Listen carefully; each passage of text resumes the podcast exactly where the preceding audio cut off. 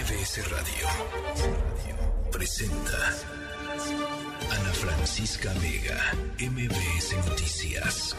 Comenzamos.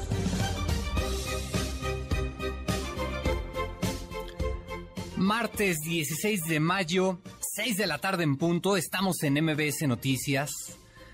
¿Recuerdan cuando hace ya unos años Ana Gabriela Guevara iba a tomar protesta como senadora? Se confundió de sede y llegó al Senado de la República en lugar de acudir a la Cámara de Diputados donde históricamente se lleva a cabo la sesión de Congreso General. Bueno, pues así de confundida sigue Ana Gabriela Guevara y así de confundido parece estar el gobierno federal. Y es que andamos, permítame la expresión, pues como chivo en cristalería. Este gobierno se hace bolas con todo, con el tema de la inseguridad, con el tema del abasto de medicamentos, con el tema migratorio, con los maestros, con las drogas, con la corrupción. Y ahora, bueno, pues ahora le tocó a los deportistas. Ahí está el caso del equipo mexicano de nado sincronizado, que se trajo tres medallas de oro y una de bronce de la Copa Mundial de Natación Artística de Egipto, y que lo único que recibió de nuestro gobierno fue una felicitación. Y lo peor es que la felicitación llegó después de que no se les dio ningún apoyo para el viaje. La CONADE no les dio ni un peso y tuvo que llegar la iniciativa privada, sí, la, la criticadísima iniciativa privada al rescate. Aquí, lo más rescatable es la gran actuación de nuestras atletas, todo nuestro reconocimiento, por supuesto, pero el mensaje que envía este gobierno es simplemente lamentable. ¿De qué se trata? ¿De austeridad republicana, temas administrativos? Porque bueno, si hablamos de austeridad, esta está asfixiando a muchos. No a todos, ¿eh? Y es que en este caso la pregunta es, ¿y si en lugar del equipo de nado sincronizado se hubiera tratado de un equipo de béisbol? ¿Qué habría pasado? Vamos a hablar más adelante de este tema, quédese con nosotros. Soy Oscar Palacios, estoy en sustitución de Ana Francisca Vega. Mandamos un saludo a Quintana Roo, Reynosa, a Ixtapas y Guatanejo, Durango y Campeche, por supuesto, también a los que nos escuchan desde el Valle de México a través del 102.5. Para las redes sociales, envíenos sus comentarios. En Twitter me encuentran como arroba Oscar de la Radio, Oscar con K. En Instagram me encuentran como arroba Oscar Palacios Oscar, también con K. Platiquemos por ahí, les dejo también nuestro WhatsApp 5543 77 1025 5543 77 1025. Platíquenos, ¿usted alcanzó boletos para Luis Miguel? Y bueno, también, por supuesto, acuérdese que nos escuchamos a través de nuestra página web o la aplicación mbsnoticias.com. Arrancamos. MBS Noticias informa.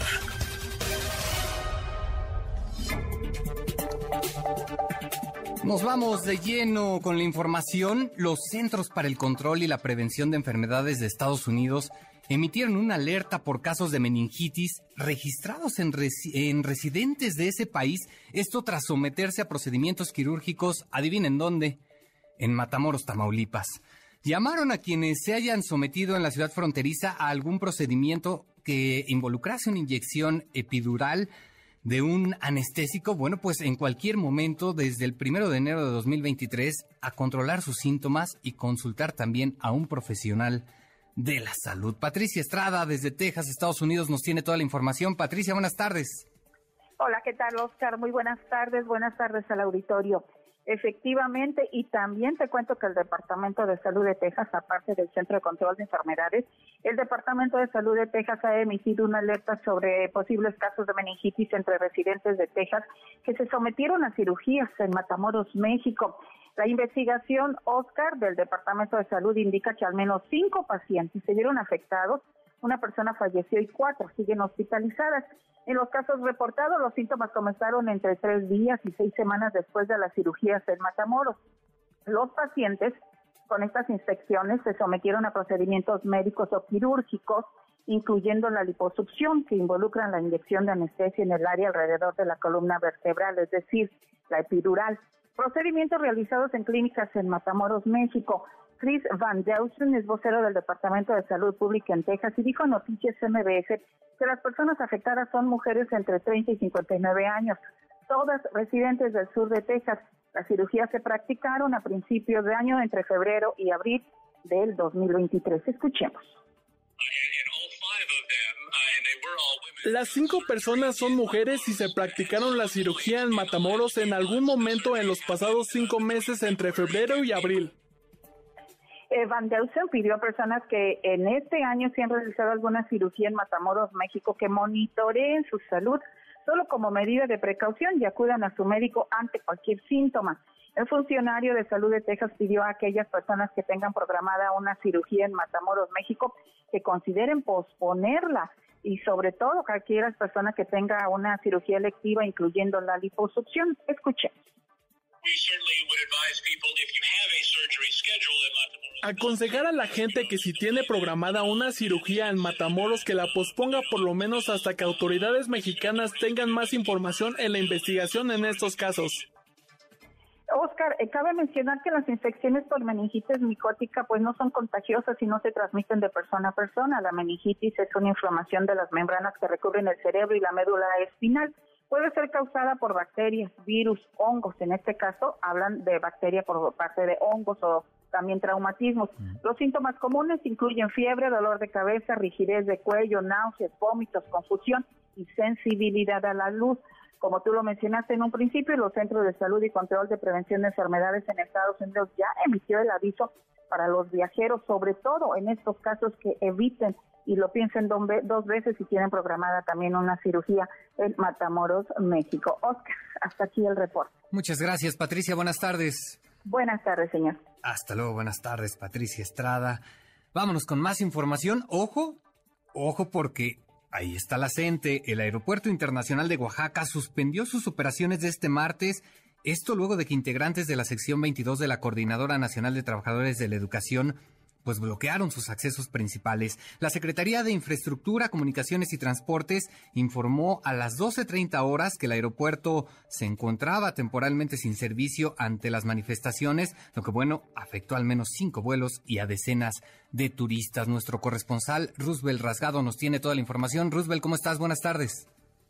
¿Qué tal, Oscar? Buenas tardes. Sí, poco después de las 4 de la tarde comenzaron a retirarse los maestros integrantes de la sección 22 de la CENTE en este bloqueo que mantuvieron por, más de siete horas en el Aeropuerto Internacional Benito Juárez de la ciudad de Oaxaca. También fue levantado el plantón que instalaron ayer en el centro histórico de la capital del estado como parte de las movilizaciones para exigir atención a sus demandas presentadas al gobierno del estado en un pliego petitorio. Los maestros comenzaron ayer este paro parcial de 48 horas después de marchar de forma masiva e instalar un plantón en el centro de la ciudad, del cual retiraron esta mañana para trasladarse en la terminal aérea. El pliego petitorio de la gente en Oaxaca consta de 50 puntos que comprenden demandas sociales, económicas, de infraestructura y de justicia. Entre estas demandas pues, se destaca la abrogación de la reforma educativa y el rechazo a la propuesta de reforma del presidente Andrés Manuel López Obrador para que el sector educativo indígena sea absorbido por el Instituto Nacional de Educación de los Pueblos Indígenas. Rafael Villaseñor Gallegos, coordinador político organizativo de la sección 22, explicó que las respuestas del gobierno de Oaxaca a su pliego petitorio son nulas. Escuchemos o la toma del aeropuerto es en base al pliego petitorio que se le entregó al gobierno estatal el día primero de mayo, mismo que tuvimos respuesta el 5 de mayo y al tener las respuestas las bajamos a consulta de bases para que las bases decidieran la situación de las respuestas del gobierno estatal, por lo que las bases decidieron de que las respuestas que nos dieron eran totalmente nulas. Como bien lo comentabas, Oscar, poco después del mediodía, la Secretaría de Infraestructura, Comunicación y Transporte informó en sus redes sociales que el aeropuerto internacional de la ciudad de Oaxaca quedaba temporalmente fuera de servicio por el bloqueo de los maestros. De acuerdo con el administrador del aeropuerto, Juan Pablo García Luna, de los 38 vuelos que se tenían programados este martes, finalmente fueron 10 los que fueron suspendidos, afectando unos 12 mil pasajeros. Cada aerolínea de los vuelos que suspendieron tomará la decisión de cómo resarcir la afectación a sus pasajeros.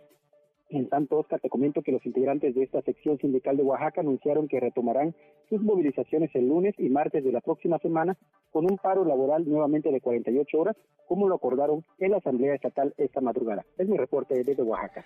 Pues ahí está el magisterio, ahí está la gente. Roosevelt, te agradezco mucho. Buenas tardes. Buenas tardes, saludos. Saludos, buenas tardes, Roosevelt. Pues ya veremos cómo resuelve el gobierno federal y el gobierno del estado las demandas precisamente del magisterio, un problema que se ha venido acarreando desde hace ya bastantes, bastantes años. Ana Francisca Vega, NMBS Noticias.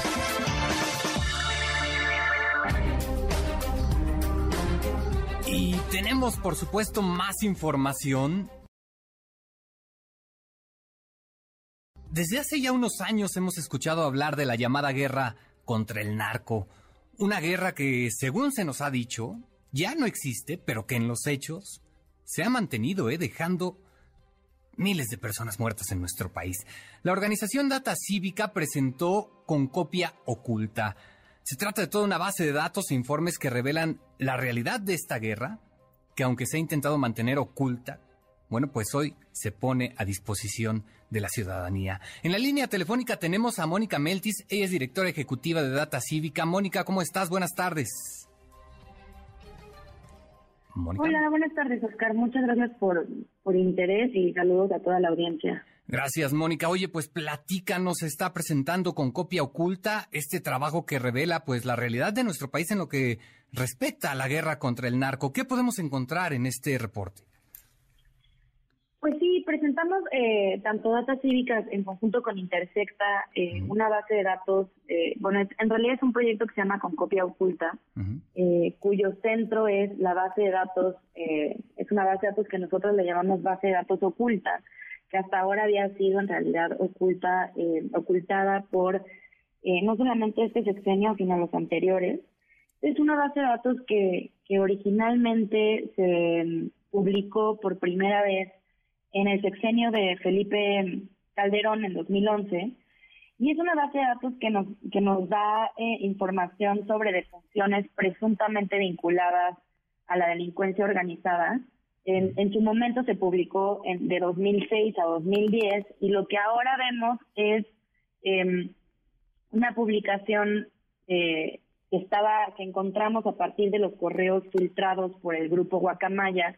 Eh, recordarán que el año pasado hubo una filtración de los correos de la Secretaría de Defensa Nacional, en donde eh, lo que hemos encontrado es que hay una, una base de datos eh, que se comparte entre diferentes instituciones eh, de seguridad pública, entre las cuales está la SEDENA, la CEMAR, el Centro Nacional de Inteligencia, la Guardia Nacional, entre otras, es un grupo que se llama Grupo Candado, Grupo de Contacto de Alto Nivel para la Atención de la Delincuencia Organizada. ¿Y qué es lo que nos dice eh, esta, esta base de datos? Bueno, esta es la base de datos, como les decía, que fue publicada por, por primera vez en el sexenio de Felipe Calderón. Después hubo una filtración en el sexenio de Enrique Peña Nieto de la base de datos al, eh, al programa de política de drogas del CIDE y posteriormente se hizo una serie de solicitudes de información tanto a la Fiscalía General de la República como a la Secretaría de Defensa Nacional en el año 2020, solicitando información sobre homicidios vinculados a la delincuencia organizada de, del 2018 al 2020, a lo cual ambas instituciones respondieron que eh, no existía tal información. ¿no? Lo que hoy vemos es que esta información sí existe, eh, se recopila y se actualiza eh, semanalmente por este grupo candado eh, y además, bueno, se ha mantenido oculta, ¿no? ¿Qué es lo que vemos a partir de esta base de datos? Les cuento que es una base de datos que estamos haciendo pública en la página de concopiaoculta.org, en donde se registran de 2017 a 2020 cerca de 60 mil hechos violentos que causaron eh, 71 mil personas fallecidas. Ahora, ¿qué es lo que es importante de esta base de datos que nos preocupa? Estamos en un contexto en el cual se le está otorgando eh, mucho poder a las Fuerzas Armadas, por un lado, y por otro lado se están cerrando mecanismos eh, de acceso a la información como el INAI, por ejemplo. Y, y lo que nos dice esta base de datos es, eh, de, estos, de estas 71 mil personas fallecidas, el 99% de los casos reportó al menos un muerto que fue catalogado por el Estado como un presunto delincuente. Y, y esto, digamos, es, es preocupante porque no hay información para clasificar a estas personas como delincuentes realmente. ya que solamente el 6% de los casos eh, en donde hay un asesinato se registra un grupo delincuencial. Eh, como ustedes sabrán, el, el, les cuento les cuento que el, el delito de delincuencia organizada es algo que está tipificado, ¿no? Sí. Y bueno, es, sumamente extraño que eh, se, se catalogue casi al 100% de las personas que están que están asesinadas en este contexto del combate al crimen organizado como presunto delincuentes, pero que no haya información para clasificarlos así, ¿no? Entonces lo que vemos es una profundización eh, por un lado, por supuesto, de la continuación de la estrategia de la guerra contra el narcotráfico en este sexenio, eh, pero por otro lado, eh, una profundización de la estigmatización de las personas que son asesinadas en el contexto de la guerra contra el narcotráfico. Es decir, no hay un análisis, una investigación de que, que nos determine que estas personas efectivamente eran delincuentes eh, de la delincuencia organizada, solamente eh, hay una, solamente se abre una investigación en el 22, en el 24% de los homicidios atribuidos al crimen en esta base de datos, ¿no? Entonces, digamos que preocupa la narrativa de que, que, continúa desde el sexenio de Felipe Calderón de, entre comillas, se están matando entre ellos, en algo malo andaban. ¿no? Sí, sí, incluso, Mónica, mucho se habló en su momento de los llamados daños colaterales, Ahora estamos hablando de la criminalización de civiles, delicadísimo. Exacto. Ah. Es muy delicado, sobre todo, eh, te cuento, Oscar, porque algo que es muy eh, sospechoso y, que, y, que, y que desde nuestra postura pareciera que hay cierto encubrimiento del actuar de las Fuerzas Armadas. Eh, porque, bueno, una supondría que si las Fuerzas Armadas están en, en territorio cuando hay un enfrentamiento, pues habría mayores capacidades para registrar de forma adecuada este tipo de, eventos, ¿no? Lo que vemos es que en realidad, em, por ejemplo, cuando, cuando el, el, 24% que te comentaba, eh, que es el, porcentaje de, eh, de veces que se abre una carpeta de investigación cuando hay un asesinato relacionado con delincuencia organizada, baja a un 8% eh, cuando hay un intercambio de disparos entre presuntos delincuentes y autoridades. ¿no? Entonces, otra vez, lo que vemos es no solamente la preocupación por em, una base de datos opaca, que además es una base de datos que lo que vemos, por lo que podemos entender de, de los correos filtrados eh, de la Secretaría de Defensa Nacional, es que esta es la base de datos que se utiliza para la toma de decisiones de seguridad pública, ¿no? en, el país. Llama, por supuesto, muchísimo la atención esto que nos comentas. Ah, parece haber una clara intención de blindar a las Fuerzas Armadas, ¿no? Y sobre todo eh, en esta época donde, bueno, se les, se les está dando un poder increíble, ¿no? Como nunca antes. Sí, preocupa mucho también eh, esa parte que, que, comentaba relacionado con el cierre de espacios eh, de acceso a la información, con el hermetismo em, y la opacidad con la que con la que actúan las fuerzas armadas. Además, en un contexto hay que decirlo otra vez en, en, el que se le está dando una fuerza enorme a las un poder enorme a las fuerzas armadas y en donde no tenemos muchos elementos desde la ciudadanía y también de los, desde los órganos eh, institucionales eh, correspondientes para hacer investigaciones sobre cuál es el actuar de las Fuerzas Armadas en un contexto otra vez en el que se está fortaleciendo la eh, narrativa de la guerra contra el narcotráfico desde un lugar además vale la pena mencionarlo pues ambivalente en el cual el gobierno federal maneja un discurso de que ya no hay una guerra contra el narcotráfico, de que ya no estamos en guerra, pero eh, por otro lado están documentando semanalmente una base de datos relacionada con enfrentamientos en el contexto de la guerra contra el narcotráfico y el combate a la delincuencia organizada, ¿no? Y, y, creemos que es muy importante denunciar la estigmatización que hay en este tipo de herramientas, porque estas son las herramientas que se están utilizando para diagnosticar el problema de seguridad pública en el país y para tomar decisiones sobre eh, seguir fortaleciendo a las Fuerzas Armadas, que vemos que pues actúan con, con una opacidad eh, brutal y que, eh, digamos, que se ha documentado que no son las mejores respetando los derechos humanos y, incluso tampoco las mejores en proveer seguridad pública en el país, ¿no? Hay casos eh, en, que hemos documentado, y encontrarán uno ahora en la página de concopiaoculta.org, eh, casos en donde tenemos la versión de eh, las autoridades que documentan en, la base de datos, la versión de las víctimas e incluso eh, una versión de las víctimas que ha sido corroborada por la Fiscalía y por eh, comisiones estatales de derechos humanos, ¿no? Que, que mencionan que, que la versión de las Fuerzas Armadas pues es una versión pues montada, ¿no? Entonces, la pregunta un poco es, eh, digamos, ¿por qué se sigue utilizando esta base de datos que ha sido sumamente criticada? ¿Por qué se ha mentido de la existencia de esta base de datos? ¿Y por qué no hay una apertura para, digamos, sí creemos desde Data Cívica y desde Intersecta que, que, que las las cosas que están ocultas, pues no no podemos no podemos mejorarlas. Entonces, lo que sucedió cuando se publicó esta base de datos en 2011 con eh, en el sexenio de Felipe Calderón fue que hubo una crítica enorme por este problema que llevamos ya arrastrando muchos años, tres sexenios, en la base de datos en donde se criminaliza a las personas y no se abre una, una investigación en todos los casos, ¿no? Y lo que vemos es que el sexenio de Andrés Manuel no solamente ha continuado con esta narrativa, sino que la ha profundizado.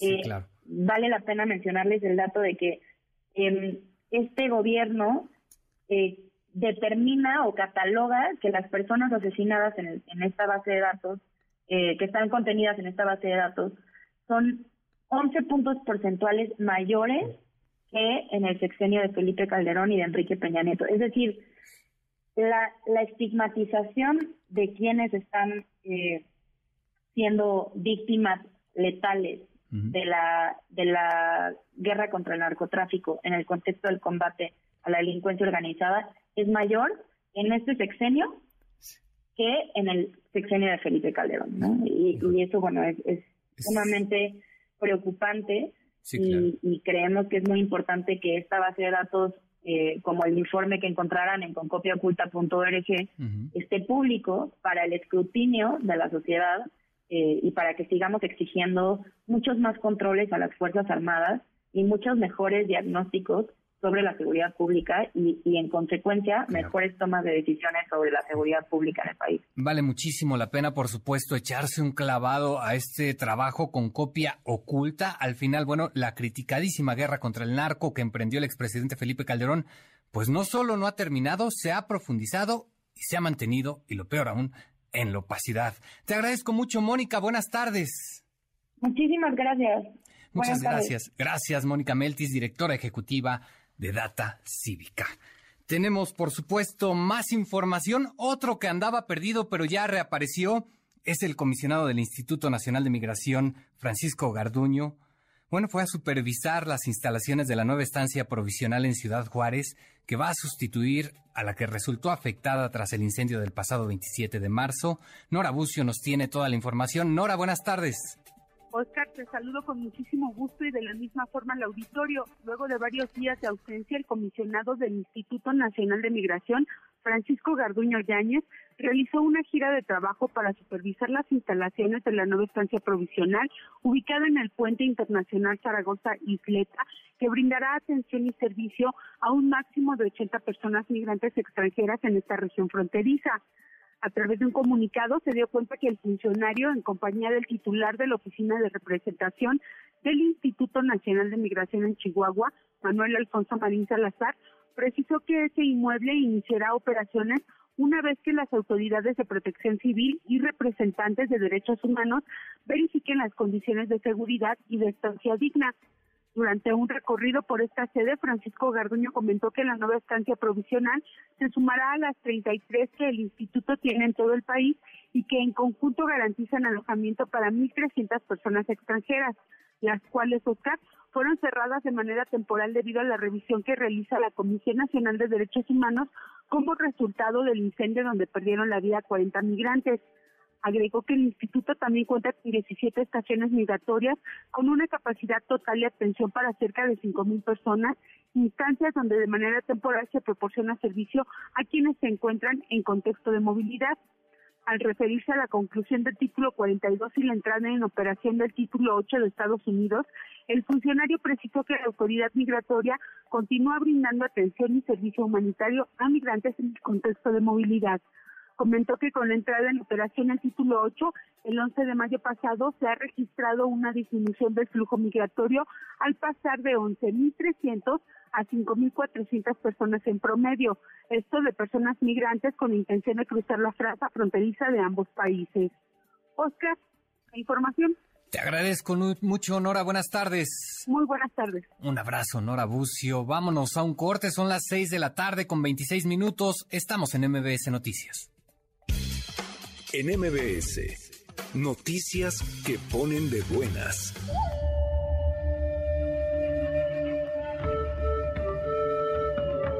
Uno de los grandes vestigios prehispánicos con los que cuenta nuestro país es la zona arqueológica de Palenque, especialmente la tumba de Pacal en el interior del Templo de las Inscripciones.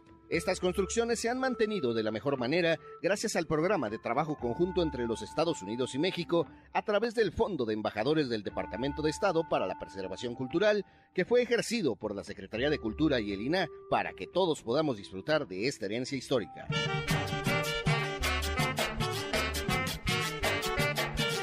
Desde la península de Yucatán hasta el corazón de la Ciudad de México.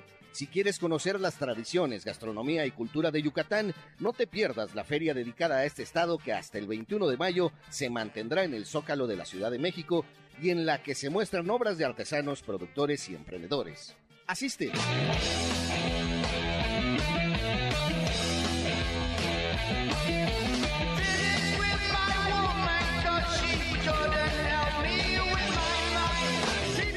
El dato del día. Seguramente alguna vez has ido a un concierto y viste a alguien haciendo con su mano la señal de los cuernos. Bueno, pues esa seña se le debe al legendario ex vocalista de Black Sabbath, Ronnie James Dio, a quien hoy recordamos a 13 años de su fallecimiento.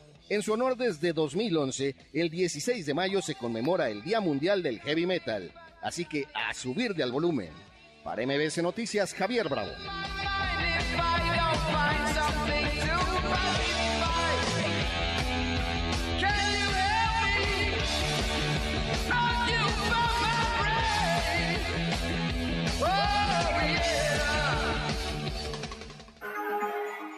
MBS Noticias con Oscar Palacios, en ausencia de Ana Francisca Vega. Regresamos. MBS Noticias con Oscar Palacios, en ausencia de Ana Francisca Vega. Continuamos. Hablaron de que era meritorio y en efecto el que 10 eh, mujeres, ah, proceso, fíjense, que en otro tiempo era otra cosa y ahora es un pasquín del conservadurismo. Sí, que no se les dio recursos, nada más informarles que de las 10 competidoras, 6 pertenecen a la Secretaría de la Defensa. O sea que también estamos este, militarizando el deporte. Así no AMLO, así no AMLO. Este, entonces, y pues, eh, pues tienen sus sueldos sus viáticos, sus apoyos, pero eh, se hablaba todo el día de ayer, que era muy meritorio, ah, pero se habían costeado su viaje, porque ninguna institución les había apoyado.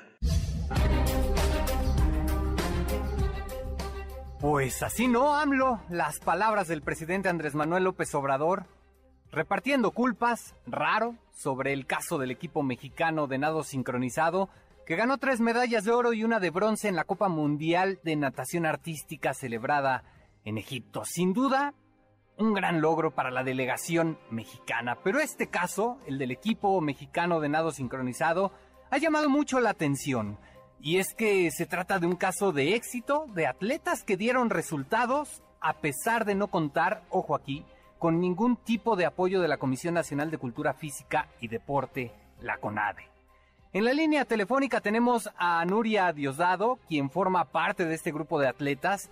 Nuria, qué gusto tenerte con nosotros y felicitarte, por supuesto, por esta actuación en Egipto. Muchísimas gracias, Oscar. Buenas tardes. Muy, muy contenta de estar aquí contigo, de poderte platicar un ratito y pues nada, de, la hazaña que, logramos y, de lo que estamos haciendo como equipo.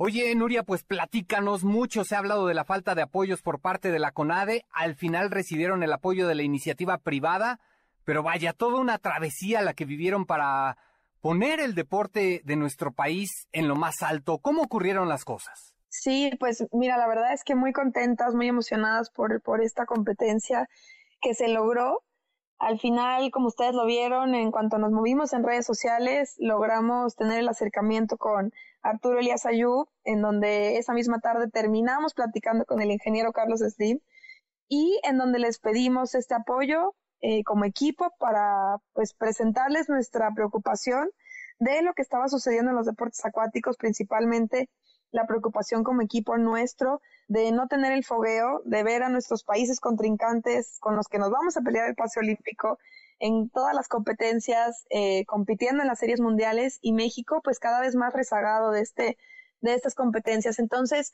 se logra la participación, se logra el apoyo gracias a, la Fundación Telmex Telcel y logramos viajar 14 personas a, a, la Serie Mundial ahora aquí en Egipto, en Hurgada. Y bueno, pues eh, ya una vez que, competimos y, lo que se logró, la verdad es que nosotros veníamos con la expectativa de simplemente probar, probar las nuevas coreografías, presentarnos ante los jueces, eh, destacar que el deporte sufrió, o bueno, no sufrió, se puede decir que tuvo un cambio muy importante tanto en su forma de jueceo como en su forma de evaluación te puedo decir que es un deporte completamente distinto a lo que era antes. Antes los jueces calificaban lo que veían y ya. Y ahora hay toda una tabla de requerimientos que tú como atleta tienes que entrar a probar y entras con una tabla de dificultad. Entonces se te, juez, se te califica dependiendo de si lo que tú dices que vas a hacer lo cumples. Entonces es un deporte distinto, es un deporte que teníamos que, que, que ahora sí que reconocer y por eso la urgencia de competir. Y ahora, pues ya terminada la competencia y con los resultados que tuvimos, eh, muy orgullosas de las medallas, porque no llegan porque sí, o sea, las trabajamos, pero pues sí, sí fue sorprendente para, para todas nosotras regresar con, con este resultado, porque pues nos ha costado mucho trabajo, no te voy a mentir.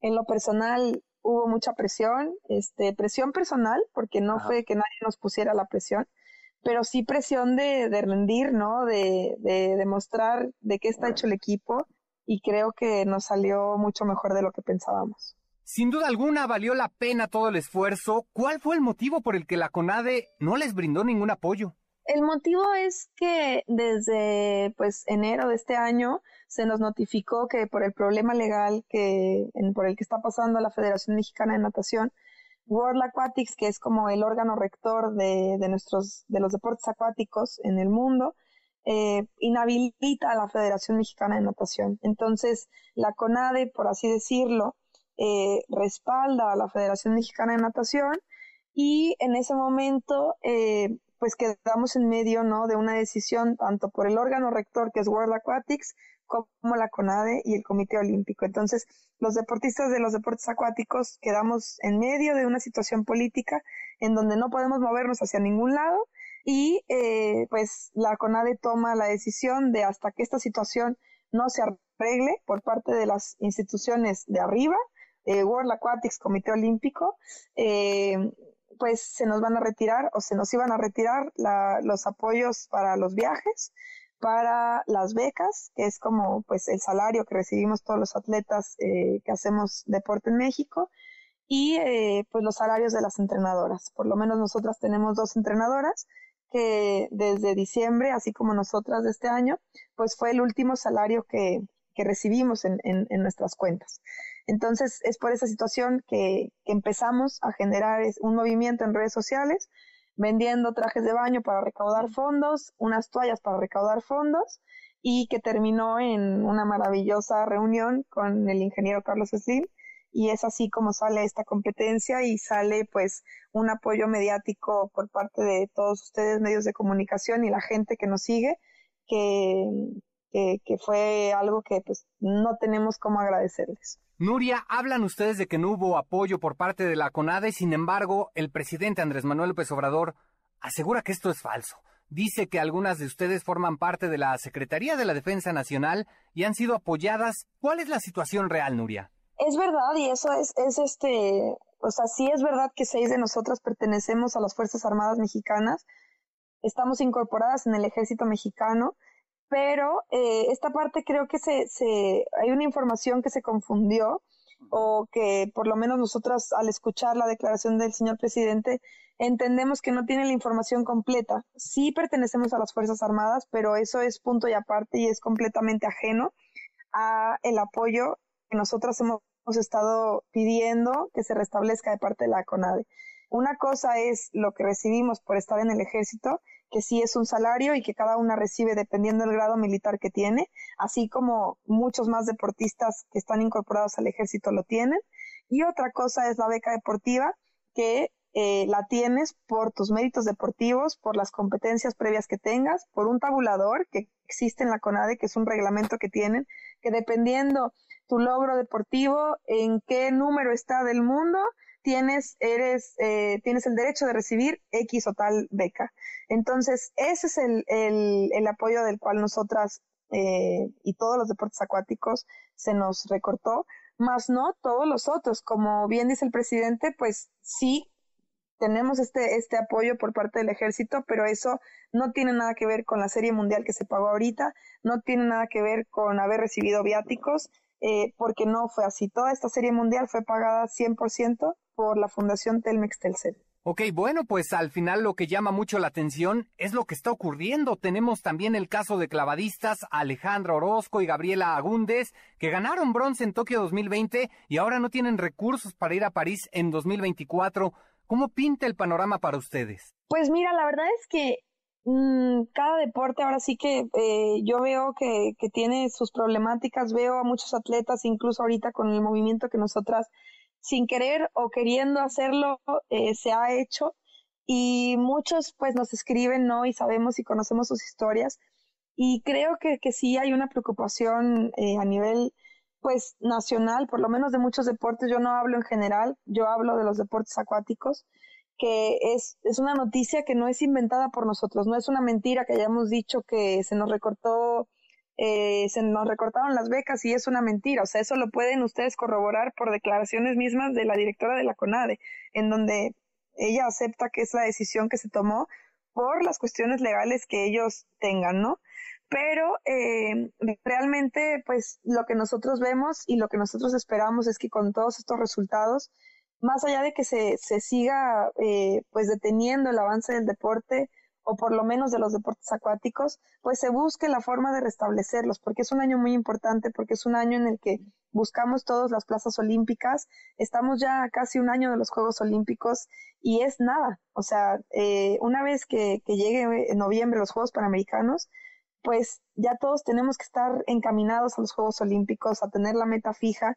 Entonces, lo que nosotros esperamos, más allá de generar conflicto, que nunca ha sido nuestra intención, sería generar esta, esta, estas ganas, ¿no? Esta forma de buscar el apoyo, de buscar que se restablezcan los apoyos, de que se busque el diálogo entre las instituciones y se llegue a un acuerdo por el deporte. Creo que nosotras estamos siendo imagen de las ganas que tenemos, de lo que, que, lo estamos haciendo por amor, que las entrenadoras están trabajando de a gratis por amor, porque tienen la convicción de tener a unas atletas que tienen ganas de llegar a un objetivo con ellas.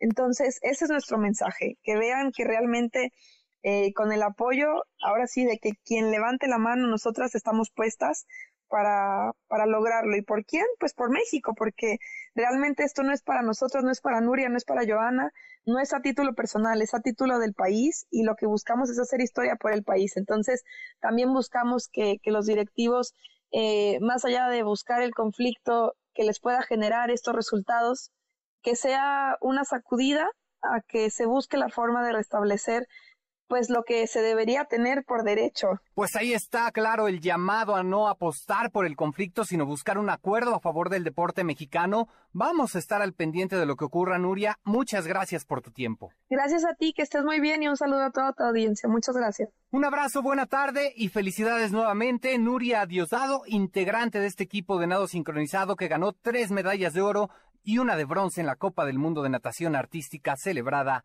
en Egipto. Francisca Vega, NMBS Noticias. You get a fast car. I want to get to anywhere. Maybe we make a deal. Maybe together we can get somewhere. Any place is better. Bueno, entramos de lleno ya a nuestro momento sonoro de este martes y hoy decidimos adelantarnos un par de horas y le robamos el programa a Autos y más. Y es que nuestra historia sonora de hoy estará dedicada por completo a los automóviles. De ahí justo que hayamos decidido empezar con Fast Car de Tracy Chapman. ¿Sabían que México tiene alrededor de 34 millones de automóviles? Eso es más o menos un promedio de un carro por cada tres personas. Además, México es el principal productor de vehículos en América Latina y el séptimo a nivel mundial. En México, vamos, se producen más de 3 millones de carros al año. Bien, nuestra historia sonora de hoy es sobre un cambio que investigadores 100% mexicanos están intentando lograr en el mundo automovilístico. Este cambio de popularizarse podría significar un impacto enorme en el medio ambiente, además de que podría ahorrarle muchísimo dinero a millones de personas.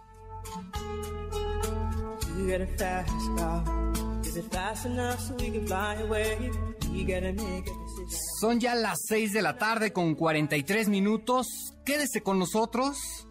Al volver vamos a hablar con Luis Miguel, con Luis Miguel González sobre la compra, la venta de Citibanamex.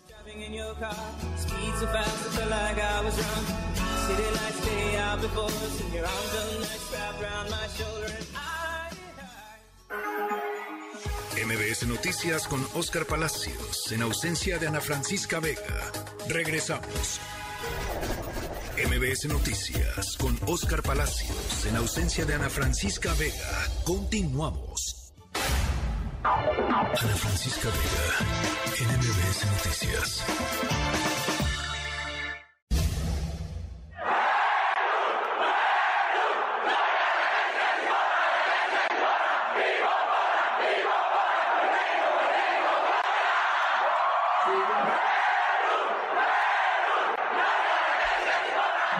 Pues vamos con la segunda pista de nuestra historia sonora de hoy. Y esta va con dedicatoria especial para todos los alumnos y alumnas del Instituto Politécnico Nacional. Así que bueno, vayan buscando sus chamarras de los burros blancos y prepárense para cantar el vuelo. El IPN o el Poli constantemente es noticia porque sus ambiciosos estudiantes y docentes logran algún lugar destacado en una competencia o porque lograron también crear algún producto interesante. Entre las cosas que han hecho los alumnos del Poli están un pulmón que usa flor de Jamaica en vez de tinta, una pulsera que detecta el nivel de estrés de la persona que la trae puesta e incluso también tabiques de construcción que tienen unicel. Estos tabiques diseñados para reducir el impacto sísmico en construcciones. Pues bien, nuestra historia sonora es sobre un proyecto de investigadores del IPN y si usted nos viene escuchando en su carro, preste mucha atención porque este proyecto seguramente le va a interesar.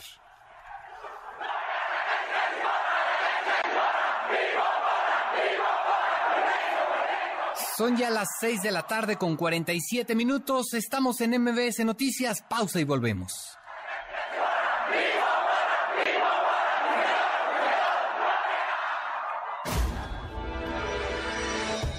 MBS Noticias con Oscar Palacios, en ausencia de Ana Francisca Vega. Continuamos. MBS Noticias con Oscar Palacios, en ausencia de Ana Francisca Vega. Continuamos. Las 6 de la tarde con 51 minutos. Estamos de regreso en MBS Noticias. Fíjese, la International Bar Association, la organización de abogados más importante del mundo, hizo ya un llamado al presidente Andrés Manuel López Obrador para que frene precisamente los ataques y las descalificaciones en contra de la Suprema Corte de Justicia de la Nación. Los detalles los tiene mi compañero René Cruz. René, ¿cómo estás? Buenas tardes. Hola Oscar, muy buenas tardes. Como bien comentas, la International Bar Association la organización de abogados más importantes del mundo, externó su inquietud y preocupación por las declaraciones injuriosas del presidente Andrés Manuel López Obrador en contra de la Suprema Corte de Justicia de la Nación, mismas que violentan la independencia judicial. Agregó que los comentarios del primer mandatario, los cuales debilitan la confianza pública en el Poder Judicial, representan un agravio al Estado de Derecho y afectan la democracia de México, además de que constituyen una violación de los principios y normas del derecho internacional. Asimismo, refirió que las acusaciones del titular del Ejecutivo Federal intimidan a los jueces y les impiden que desempeñen sus funciones de forma independiente y crean un clima de miedo que tiene un efecto paralizador sobre la capacidad de los jueces de limitar los abusos del Poder Ejecutivo. La eh, IVA destacó que las reformas de López Obrador parecen avanzar en dirección de desmantelar algunos de los controles que son clave para garantizar que el Ejecutivo no actúe fuera de sus límites constitucionales. Por ello advirtió que continuar por la ruta de la debilitación institucional conducirá a una crisis constitucional que pondrá en peligro el Estado de Derecho en el país y amenazará los derechos por los que la ciudadanía mexicana ha luchado tanto indicó que la fortaleza de las instituciones públicas es uno de los pilares sobre los que se construye una democracia madura, motivo por el cual contar con un poder judicial sólido, independiente y respetado conviene a los intereses del presidente López Obrador, ya que legitima su acción política. Oscar, y si tú me lo permites, ya que estamos hablando de estos temas, también eh, comentarte que el sexto tribunal colegiado le concedió el amparo a Mónica García Villegas, y ordenó dejar sin efecto la sentencia de 36 años de prisión que se le impuso por la muerte de 26 personas en el colegio Enrique Repsamen durante el sismo del 19 de septiembre de 2017. El fallo del órgano jurisdiccional no implica la libertad de Miss Mónica, aunque abre la posibilidad de que la condena sea reducida debido a las incongruencias en uno de los delitos que se le imputó. Con esta resolución, el juez del foro común únicamente deberá fundar y motivar de nueva cuenta sobre la presunta culpabilidad de la quejosa, por lo que hace al delito de responsabilidad de los directores de obra en la hipótesis de propietaria. A este respecto, el magistrado Óscar Espinosa, eh, quien tuvo a su cargo el proyecto de resolución, explicó que no hay pruebas contundentes para acreditar que García Villegas permitió la edificación de un cuarto piso en el colegio sin apego a las normas o licencias de autorización, a pesar de tener conocimiento de ello. Escuchemos. Se basa la sala en que el 15 de marzo del 2014 la contadora de esa escuela recibió unos mensajes a través de, internet en el que se habla, eh, se habla de, unos de unos presupuestos, pero creemos que esos, esos, esas pruebas no demuestran, no demuestran que ella haya permitido a partir de esa fecha. Asimismo, Espinosa Durán refirió que sí se acredita el delito de homicidio culposo diversos 26, por lo cual pues debe quedar intacto con el nuevo pronunciamiento que haga el juez de control del Tribunal Superior de Justicia de la Ciudad de México. Escuchemos. A mí me parece que respecto al delito culposo de, de homicidio diversos 26, por el que fue sentenciada la Quique Cosa, pues no cierto una transgresión en derechos fundamentales de la Quique Cosa en su calidad de garante. Me parece que el estudio que hizo la autoridad responsable para llegar a esa conclusión es correcta. Oscar, el reporte que tengo. Muchas gracias, René. Buenas tardes. Buenas tardes. Hasta luego, René Cruz. Son ya las 6 de la tarde con 55 minutos. Estamos en MBS Noticias. Vamos a la pausa y regresamos. MBS Noticias con Oscar Palacios, en ausencia de Ana Francisca Vega. Continuamos.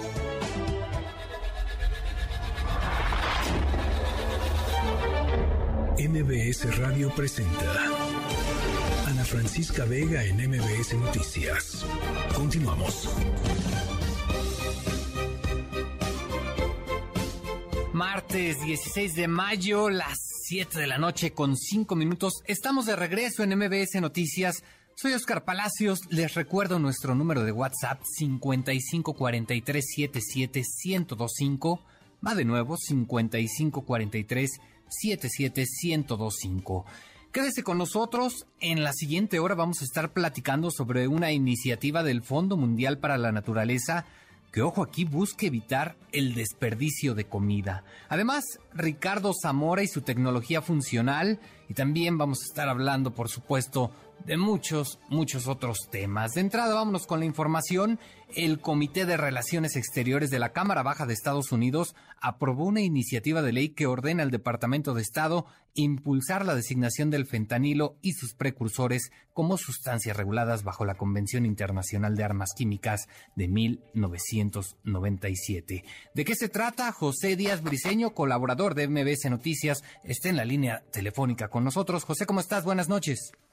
¿Qué tal, Oscar? Buenas noches. Así es, una acción significativa del Comité de Relaciones Exteriores de la Cámara Baja de Estados Unidos, donde demócratas y republicanos, los dos partidos representados ahí, votaron a favor de una iniciativa de ley que justamente busca clasificar al fentanilo, que principalmente llega irregularmente desde México, como una arma de, de química que debe ser regulada. Eh, esto es una situación sumamente relevante, pues esta ya es una iniciativa votada en el comité no solo la propuesta de un legislador. Hoy mismo el presidente de ese comité también eh, pidió el señor Michael McCall, de, eh, republicano por Texas, reforzar la eh, colaboración con México para luchar contra el fentanilo y habló de programas de detección y apoyo en análisis químico para México. Pero escuchemos directamente del eh, presidente del comité, el señor eh, Michael McCall, republicano por Texas. Escuchemos sus palabras. Es hora de clasificar los distintos tipos de fentanilo ilícito por lo que son armas químicas, en torno a las que el régimen comunista en China se hace de la vista gorda y que los cárteles de la droga utilizan para perpetrar el asesinato masivo de estadounidenses. Como sabemos, Oscar, la Convención sobre Armas Químicas de 1997 ha sido firmada por 193 países y en ella se regulan distintas sustancias químicas que pueden ser eh, pues usadas como armas de guerra. Y sin embargo, un congresista demócrata, Joaquín Castro de Texas, expresó su reserva ante esta iniciativa, dado que dijo que no estaba dispuesto a votar a favor de ella, eh, dado el, lenguaje que distintos actores republicanos han utilizado recientemente sobre incluso eh, enviar tropas estadounidenses a México y aseguró que no llegaba en buen momento esta iniciativa. Eh, como verás, Oscar, el tema del fentanilo sigue presente en la política estadounidense y las elecciones del 2024 harán que siga estando México en el debate electoral. Por supuesto, estaremos pendientes de lo que ocurra. José Díaz Briceño, te agradezco mucho. Buenas noches. Buenas noches. Hasta luego, José Díaz Briceño, colaborador de MBS Noticias.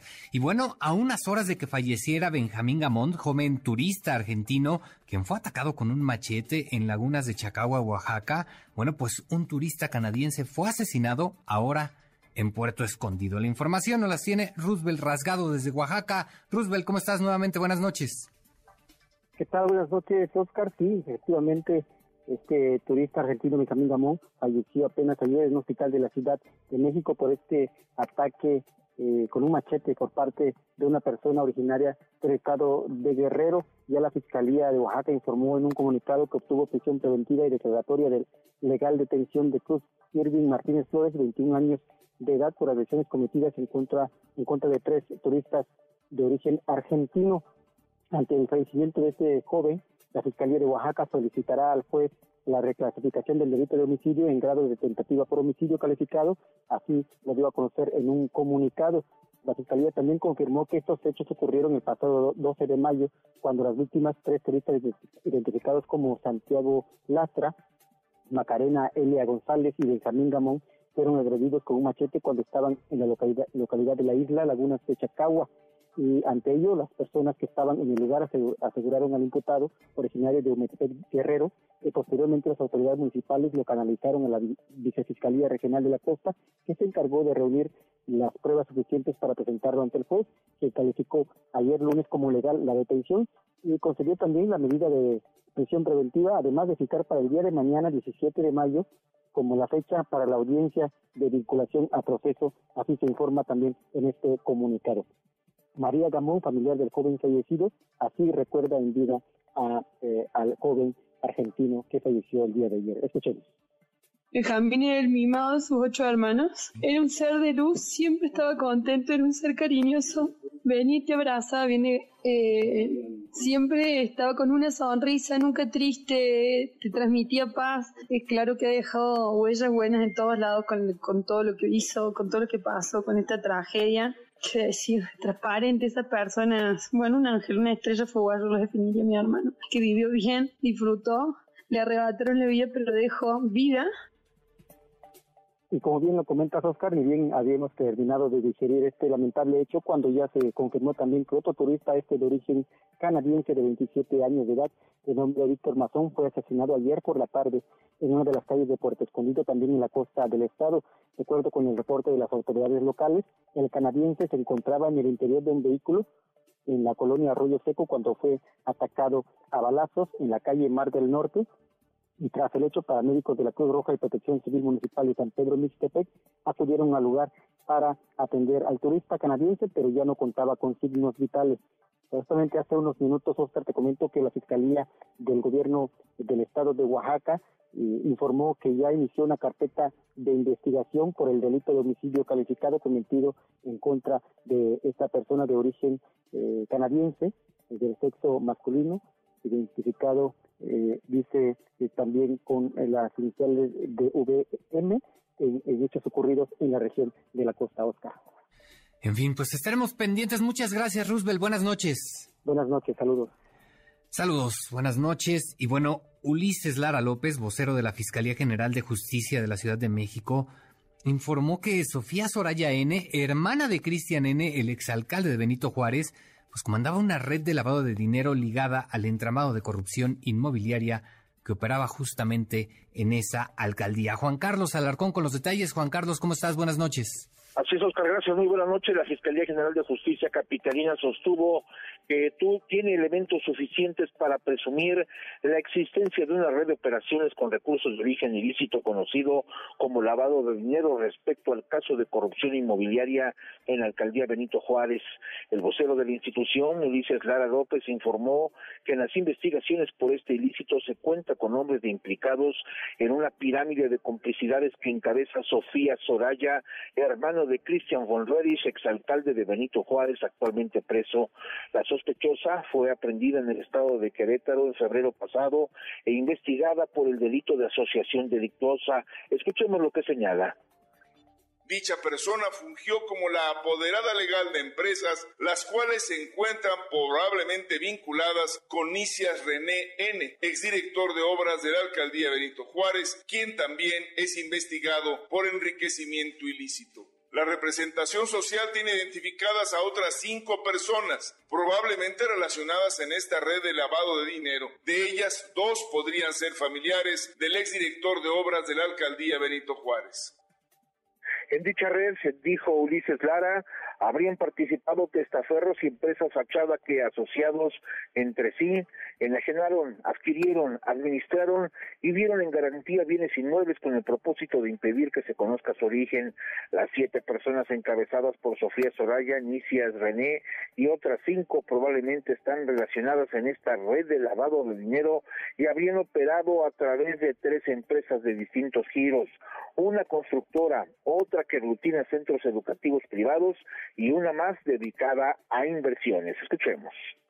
Además de estas siete personas y la referida en el pasado mensaje a quien se le descubrió un incremento de su patrimonio hasta por 300 millones de pesos, se tienen identificadas a otras cinco más que están en la base de la pirámide testaferros, cuya conducta podría estar relacionada con la adquisición, enajenación o administración de bienes inmuebles.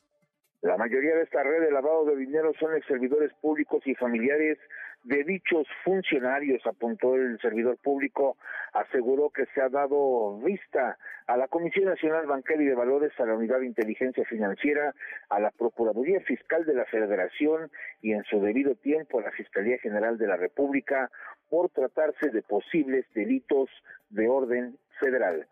Es el reporte que tengo. Ya veremos qué es lo que ocurre. Juan Carlos Alarcón, muchas gracias. Buenas noches. Gracias, Oscar. Muy buenas noches. Hasta luego. Buenas noches, Juan Carlos Alarcón. Siete de la noche con quince minutos. Vamos a un corte. Volvemos. MBS Noticias con Oscar Palacios, en ausencia de Ana Francisca Vega. Regresamos. MBS Noticias con Oscar Palacios, en ausencia de Ana Francisca Vega. Continuamos. 7 de la noche con 18 minutos. Estamos de regreso en MBS Noticias. El Fondo Mundial para la Naturaleza y la Universidad de Anáhuac presentaron recientemente los resultados de este proyecto denominado Comunicación para el Cambio, con el cual se busca combatir el desperdicio de alimentos. Se trata de una iniciativa bastante interesante, una iniciativa pues que busca abatir este problema y es que en México se desperdicia la tercera parte de los alimentos. En la línea telefónica tenemos a Ana, Laura de la Torre, coordinadora de comunicación para el cambio. Ana Laura, ¿cómo estás? Buenas noches. Buenas noches, Oscar. Mucho gusto estar contigo y con tu audiencia. Ana Laura, pues platícanos de qué va esta iniciativa Comunicación para el Cambio. Sí, mira, este fue un proyecto multidisciplinario en el que combinamos educación ambiental, estrategias de comunicación y lo que se denomina una estrategia de intervención psicológica con el fin de eh, sensibilizar a los jóvenes sobre el impacto que tienen nuestras actividades en el medio ambiente, particularmente el desperdicio de alimentos y promover cambios de comportamiento. Y fue un proyecto pionero en el sentido que tuvo este enfoque multidisciplinario y que se realizaron mediciones para medir pues los cambios que, que experimentaron los chicos que participaron, que fueron más de 400, eh, pues eh, que, eh, al participar en esta intervención. Y pues los resultados fueron bastante bastante positivos porque se mostró que sí hay una intención al cambio y de comportamiento para evitar el desperdicio de alimentos y pues que tienen ya una conciencia de que es posible realizar algo para cambiar esta problemática porque como tú sabes cuando eh, percibimos que los problemas son demasiado grandes, eh, tendemos a pensar que no hay nada que podamos nosotros hacer como individualidades. Ok, eh, en específico, ¿a qué nos referimos cuando hablamos de una intervención psicológica? Sí, mira, es cuando se aplican técnicas de psicología eh, eh, eh, ambiental. Particularmente se les da a los chicos información sobre la problemática del desperdicio de alimentos, es decir, el impacto que tiene sobre la biodiversidad, cómo contribuye a la generación de gases de efecto invernadero, cómo se da toda esta cuestión. pues que existe una paradoja porque mientras se desperdicia un tercio de alimentos eh, tenemos a millones de personas viviendo en situación de emergencia alimentaria y por otro lado millones de personas que tienen problemas de obesidad. Y a la vez les damos herramientas para cambiar de comportamiento y esto pues es identificando aquellos de, eh, factores de comportamiento que generan el desperdicio de alimentos como es la no planeación, a la hora del momento de hacer las compras. Es decir, si tú vas al súper teniendo mucha hambre, vas a comprar más alimento del que realmente vas a consumir.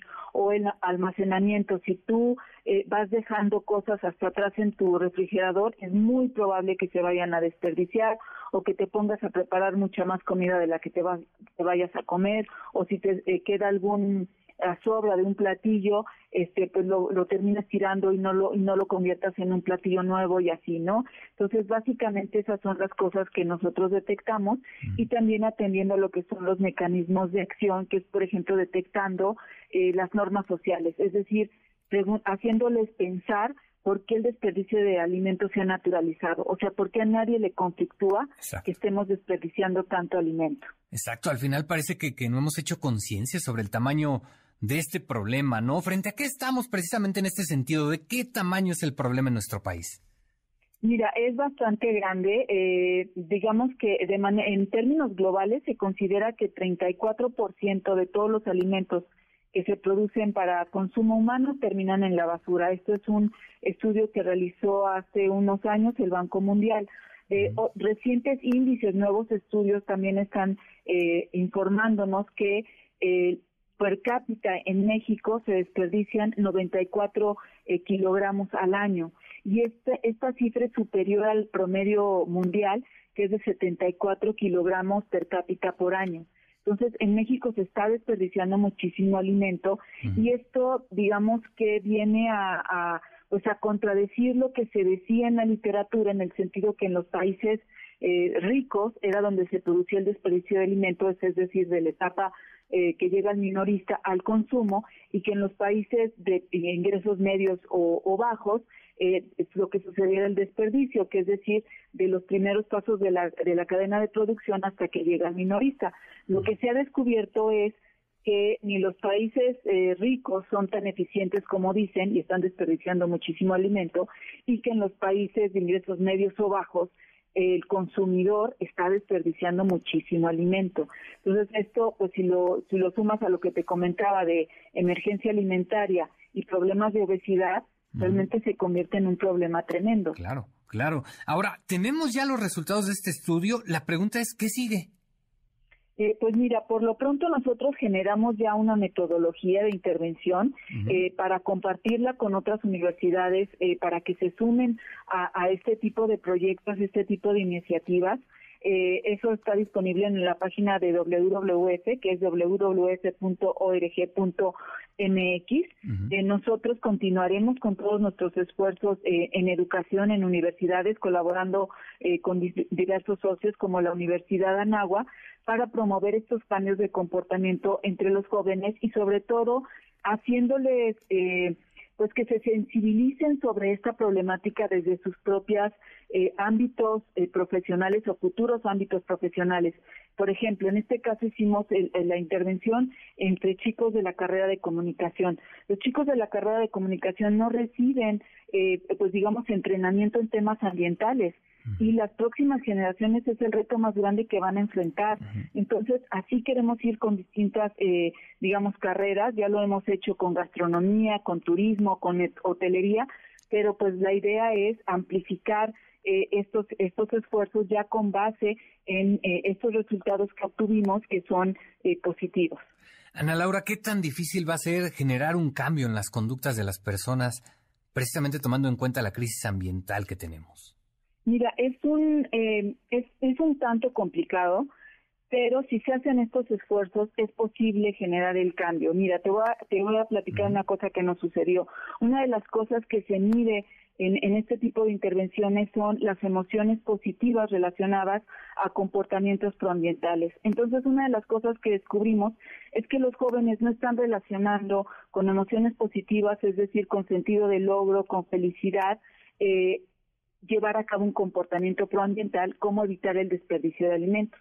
También descubrimos que no generan emociones negativas al hacer un comportamiento que digamos no es amigable como el medio ambiente, como es el, desperdicio de alimentos. Entonces, esto nos está hablando de que, digamos, en este sector de la población jóvenes de entre 18 y 25 años, universitarios, pues no está viendo esta relación entre comportamientos supraambientales y emociones positivas. Y las emociones positivas son esenciales para producir cambios de comportamiento. Al final de la intervención, estas emociones positivas se generaron.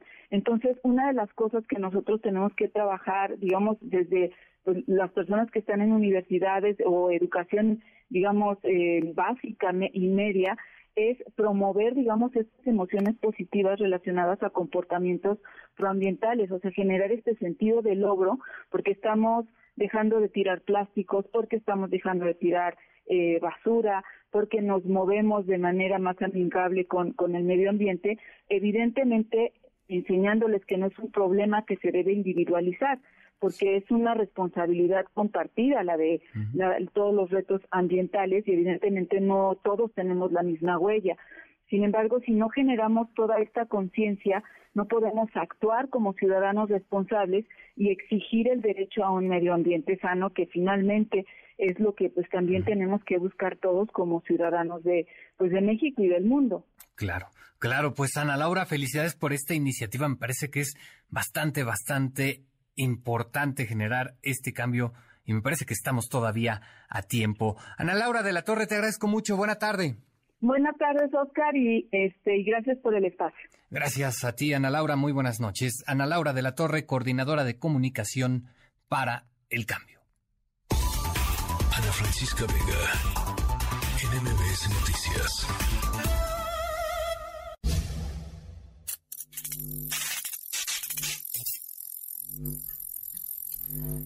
Bueno, nuestra historia sonora de hoy tal vez le va a interesar mucho al gobernador de Nuevo León, Samuel García, incluso también yo creo al canciller Marcelo Ebrard, que son dos de las figuras políticas que más énfasis han puesto en este tema de nuestra historia sonora de hoy, los autos.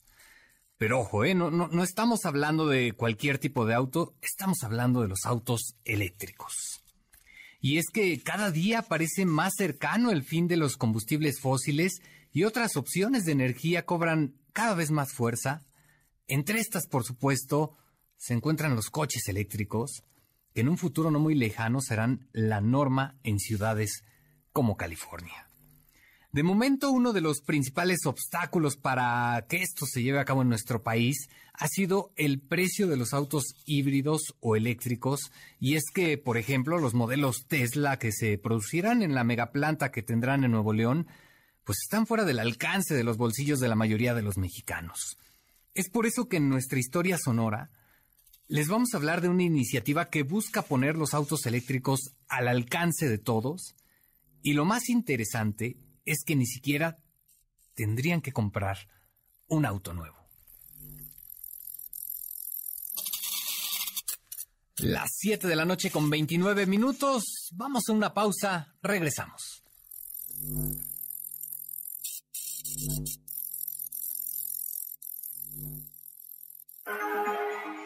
MBS Noticias con Oscar Palacios, en ausencia de Ana Francisca Vega. Regresamos. MBS Noticias con Oscar Palacios, en ausencia de Ana Francisca Vega. Continuamos.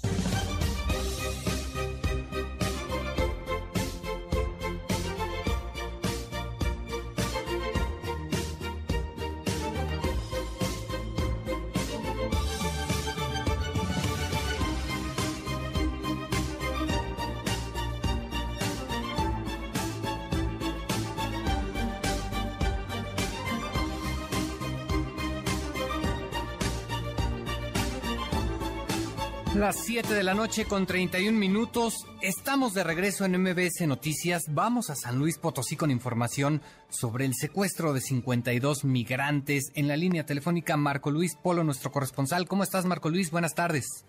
Muy buenas tardes, noches, Oscar. Pues efectivamente, déjame informar que hace unos minutos la Fiscalía General del Estado de San Luis Potosí confirmó que así como otras autoridades potosinas se encuentran colaborando con el Estado de Nuevo León. Esto respecto al hallazgo de un camión de pasajeros encontrados en territorio neanolés y puesto a disposición en el municipio de Galeana de la misma entidad norteña. Y es que durante el transcurso de este día, martes 16 de mayo, autoridades regiomontanas informaron a sus colegas de San Luis Potosí que habían sido encontrado tal unidad que al parecer transportaba personas migrantes. Se habla ya de 52 personas. Sin embargo, esto no ha sido confirmado de manera oficial en el caso de San Luis Potosí. Desde este momento, bueno, se estableció una comunicación estrecha y la debida coordinación entre los, las corporaciones municipales, estatales y federales. Esto a fin de esclarecer estos hechos. Escuchemos al vocero de seguridad, Miguel Cepeda, precisamente en relación a este tema. Adelante.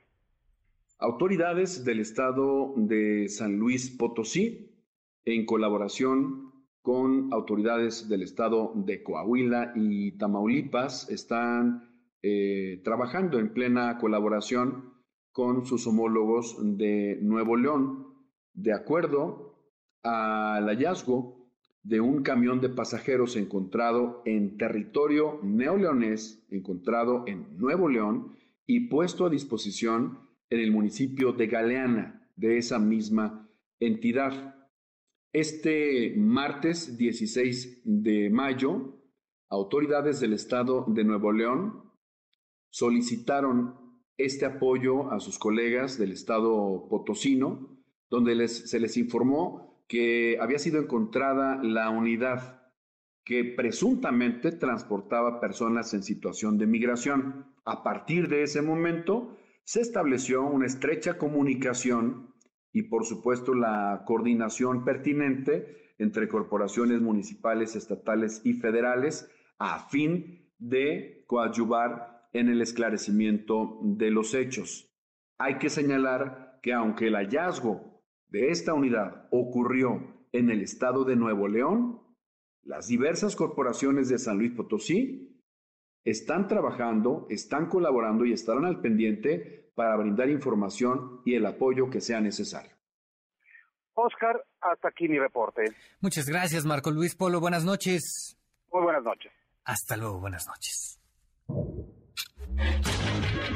Tecnología funcional con Ricardo Zamora. Ricardo Zamora, el futuro nos alcanzó. ¿Cómo se está usando la inteligencia artificial en las empresas? ¿Cómo estás? Buenas noches. ¿Qué tal, Oscar? Pues sí, yo creo que este año ya lo escuchábamos con Pontón. Sé que viene con, vienes con una, una historia sonora con respecto a autos eléctricos en breve, ¿no? Sí. Y pero hoy, digamos, si estamos hablando de tecnología en el 2023, es inteligencia artificial. Simplemente para poner un punto de referencia, según un estudio reciente de eMarketer, cerca de la mitad de los adultos en Estados Unidos en algún momento han escuchado de la existencia de los chats de inteligencia artificial. Entonces, esto, digamos, si tomamos en cuenta que son más de 300 este, millones de personas las que viven en la Unión Americana, pues vemos que el asunto no es poquita cosa, ¿no?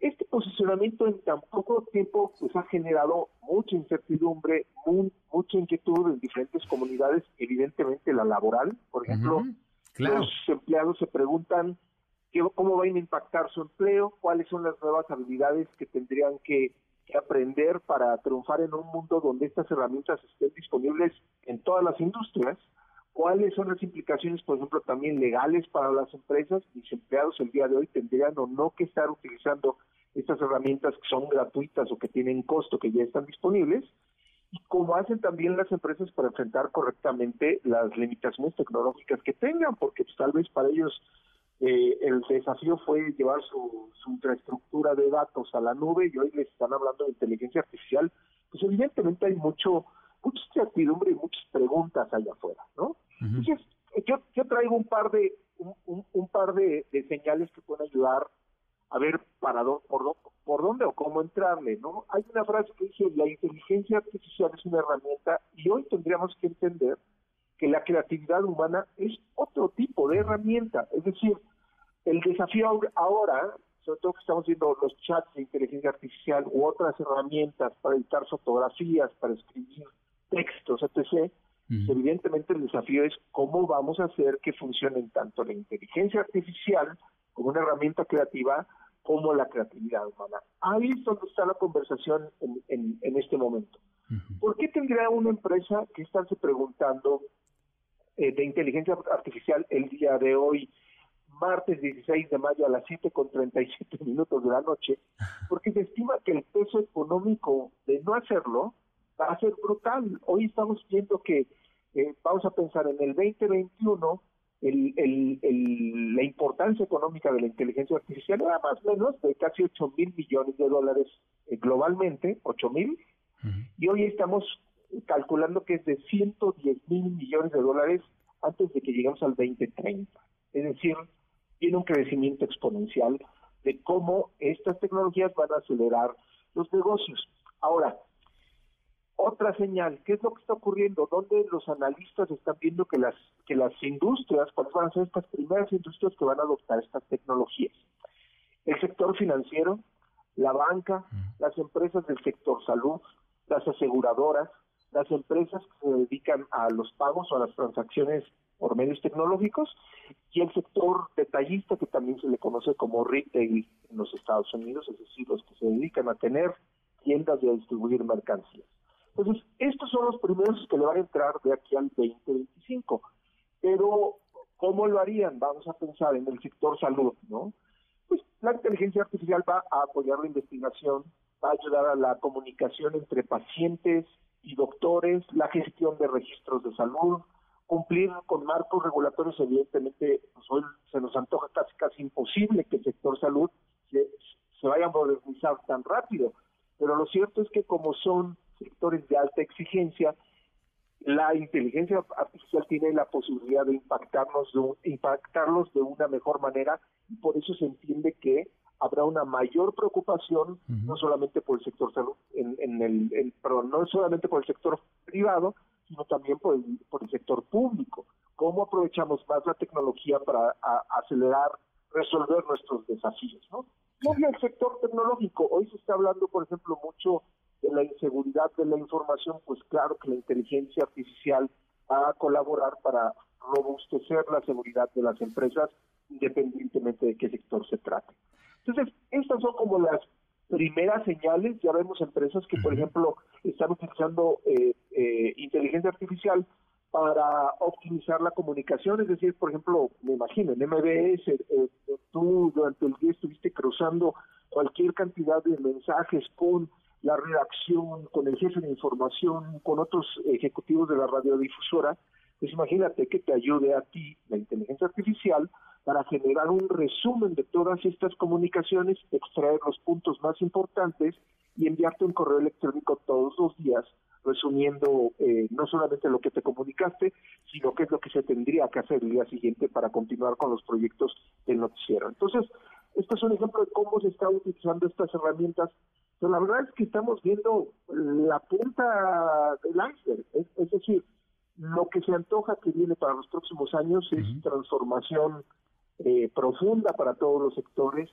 y simplemente para poner también otra otra señal, la semana pasada eh, Google presentó en su, evento de, desarrolladores su apuesta por la inteligencia artificial. Ahí vemos que desde algo muy sencillo como buscar información, como googlear, lo hacemos el día, eh, hoy día, también va a tener una interacción impulsada por inteligencia artificial el estar utilizando nuestro dispositivo móvil. También va a haber opciones personalizables que en los próximos meses vayan a aparecer en nuestros dispositivos. Se va a agregar un editor fotográfico impulsado, impulsado por inteligencia artificial en, la app de Google Fotos, que es muy popular. Evidentemente, en su suite de productividad también se, se ve para las próximas semanas y meses una implementación tecnológica desde lo más complicado hasta mandar un mail eh, por Gmail va a tener una capa de inteligencia artificial. Entonces, es el momento, si usted es empleado y de repente tiene muchas inquietudes, evidentemente están justificadas, si usted es dueño de una empresa o trabaja en la misma, también cómo implementar estas eh, eh, nuevas tecnologías es una preocupación de ustedes y de todos. Digamos que estamos iniciando un camino que no se antoja corto ni fácil, pero que sí va a transformar todas las empresas. Lo que es un hecho, Ricardo, es que la inteligencia artificial llegó y llegó para quedarse. Sí, sí, definitivo. Yo creo que muchos de los números que te acercaba eh, y, de las señales que estamos viendo en tecnología de consumo, en tecnología para, para las empresas, cómo nos comunicamos, hasta cómo generamos contenidos, estamos viendo ejemplos de cómo esto se va a acelerar. Hay una eh, aplicación, por ejemplo, simplemente como ponerlo como una cuestión anecdótica, que ya eh, está pensada para ayudar a los creadores de contenido en plataformas sociales, desde un tweet hasta una fotografía o un mensaje, es decir, todos los todas las diferentes plataformas que, que hoy se podría entender generar contenido para esas plataformas como un desafío, pues estas herramientas ya vienen a apoyar a las personas que se dedican a eso para hacerlo de una manera más eficiente, con mucha más experiencia, eh, no solamente, eh, digamos, resuelve para un community manager, sino pues también para una empresa de cualquier tamaño para comunicarse allá afuera. Entonces, digo, son, eso es lo que está ocurriendo el día de hoy.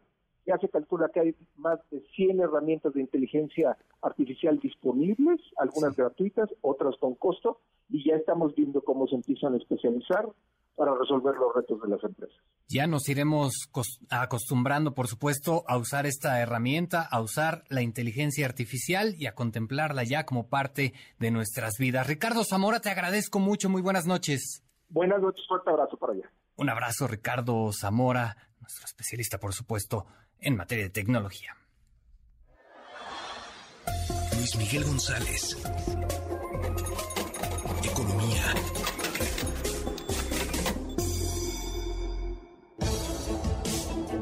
Luis Miguel González, buenas noches. Grupo México de Germán Larrea a un paso de concretar ya la compra de Citibanamex.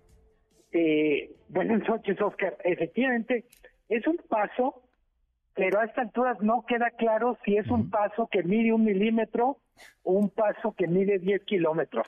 Sí, sí. Bueno, pero de entrada ya lo palomeó el presidente Andrés Manuel López Obrador, ¿no?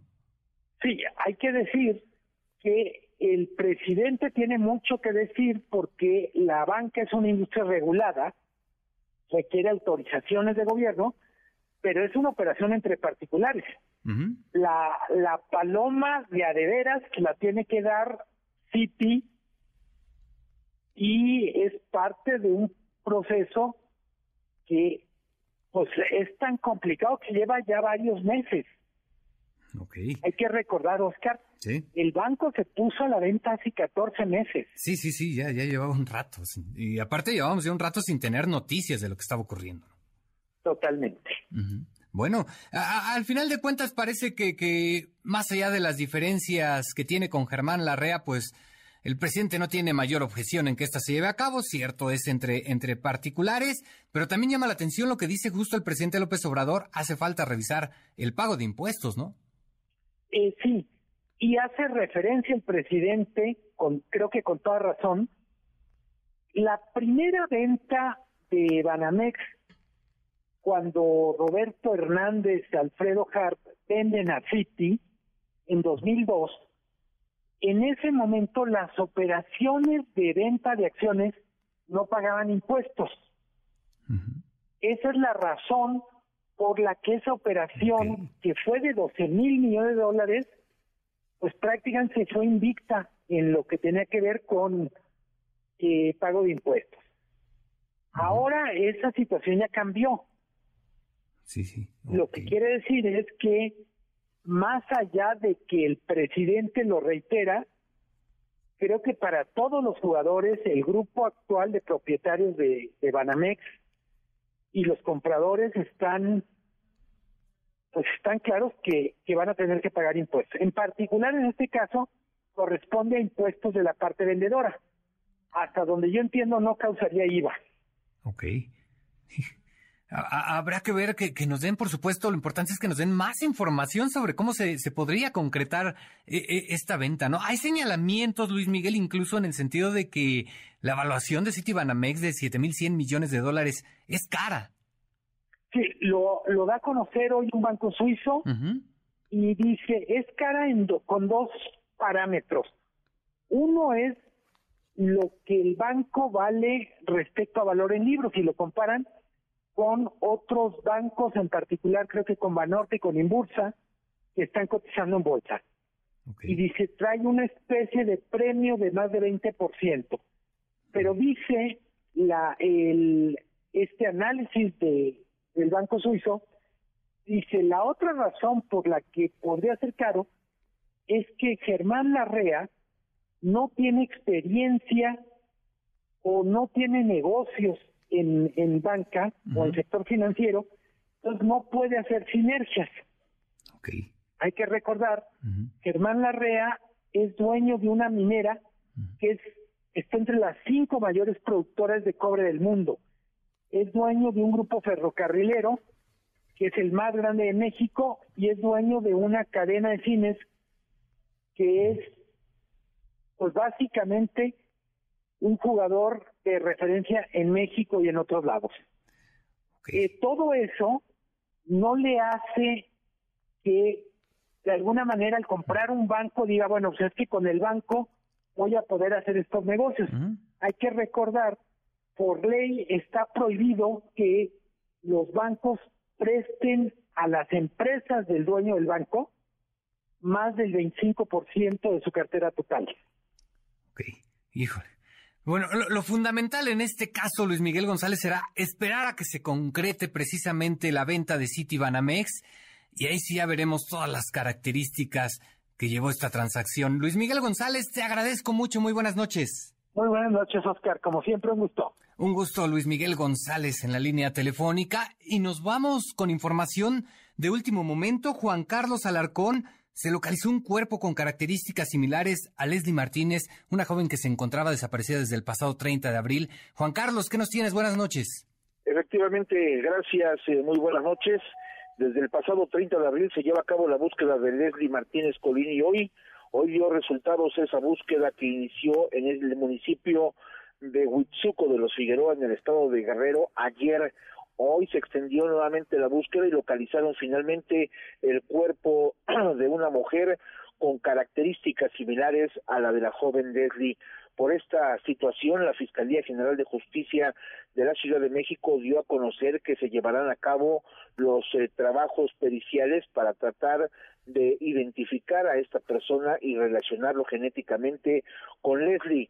Así es que este día, después de 16 intensos días de búsqueda, logró localizarse el cuerpo de una mujer que muy probablemente sea Leslie Martínez Colín. Te comento que la familia llevó a cabo pues esta búsqueda en diferentes localidades del estado de Morelos y ayer mismo inició en el municipio de Huizuco en Guerrero y hoy se reanudó nuevamente logrando esta parte pues que podría considerarse como éxito para la familia después de que la mamá de Leslie solicitaba que se le viera a conocer por parte del agresor el sitio preciso donde la había abandonado. Y es que recordemos que en días anteriores Alejandro Alberto M, quien era pareja sentimental de Leslie, se comunicó con su mamá ya argumentándole los motivos que, la, que lo llevaron a privarla de la vida y también el sitio donde probablemente pues la había la había abandonado esta estas versiones. Inmediatamente fueron comunicadas por la mamá del posible responsable y las dio a conocer a la Fiscalía Capitalina, por lo que se inició la búsqueda inicialmente en el estado de Morelos, en municipios poblados, por ejemplo, como Huichilac, Tres Marías, posteriormente en la zona de Minas, de la, de la parte alta de la alcaldía Tlalpan y posteriormente, es decir, dos días después, se trasladaron al municipio de Huitzuco en el estado de Guerrero. Ayer, como, como te comento, con el apoyo de la Guardia Nacional, se inició la búsqueda de esta chica y hoy finalmente encontraron los restos de una persona, de una mujer, que son similares a la de la joven Leslie, y por ello se dará seguimiento para realizar los estudios de ADN correspondientes y en caso dado de que sean coincidentes, los restos serán entregados a la familia de esta chica para darles cristiana sepultura. Comentarte que la Fiscalía General de Justicia de la Ciudad de México continuará con las investigaciones, lo mismo que la Fiscalía del Estado de Morelos, que es la que cuenta en este momento con la orden de aprehensión en contra de este individuo por el delito de desaparición eh, forzada de personas cometida por particular agravada. Así es que este individuo es buscado por las procuradurías y fiscalías de todo el país para dar cumplimiento a esta orden de aprehensión y presentarlo ante un juez de control donde muy probablemente el delito se reclasificaría a feminicidio. Y ese es el reporte que tengo. Muchas gracias, Juan Carlos. Buenas noches. Un abrazo, muy buenas noches. Buenas noches, las 7 de la noche con 52 minutos. Corte, volvemos, no se despegue. MBS Noticias con Oscar Palacios, en ausencia de Ana Francisca Vega. Continuamos. MBS Noticias con Oscar Palacios, en ausencia de Ana Francisca Vega. Continuamos.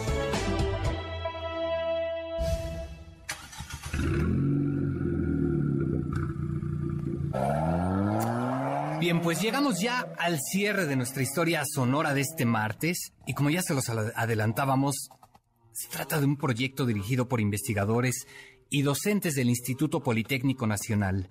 El objetivo que los investigadores cumplieron exitosamente fue convertir un carro mecánico en un carro eléctrico. Este proyecto tiene como objeto eventualmente lograr que otros vehículos que tengan menos de 10 años de antigüedad se sometan al mismo proceso, esto con el fin de reducir, por supuesto, las emisiones contaminantes de automóviles, contribuir al cambio climático y ofrecer una alternativa mucho más barata para las personas que deseen hacer el cambio a un, a un vehículo más verde, pero pues que no tengan la oportunidad de pagar alguno de los modelos más nuevos. Para hacer este cambio, el equipo de los profesores Ismael Cervantes de Anda, Alberto Jesús Alcántara Méndez y Raúl Santillán Luna retiraron los sistemas de encendido, enfriamiento, distribución, lubricación, alimentación y motor de un carro del año 2002 y los reemplazaron por sus alternativas ecológicas, además de añadir una batería. Este proceso, una vez que se han obtenido todas las partes, tomó tan solo tres meses. Los académicos han hecho ya una invitación para que los interesados, tanto personas como empresas, en realizar el mismo proceso en sus vehículos, se comuniquen al correo y latina cervantes de arroba ipn.mx. Va de nuevo y latina cervantes de arroba ipn.mx.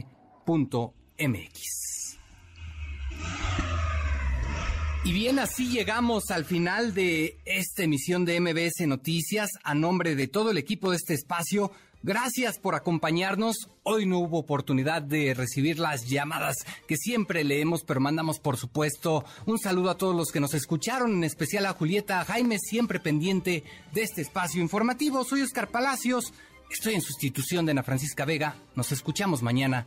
Tenemos autos y más. MBS Radio presentó Ana Francisca Vega. Información para todos. MBS Noticias.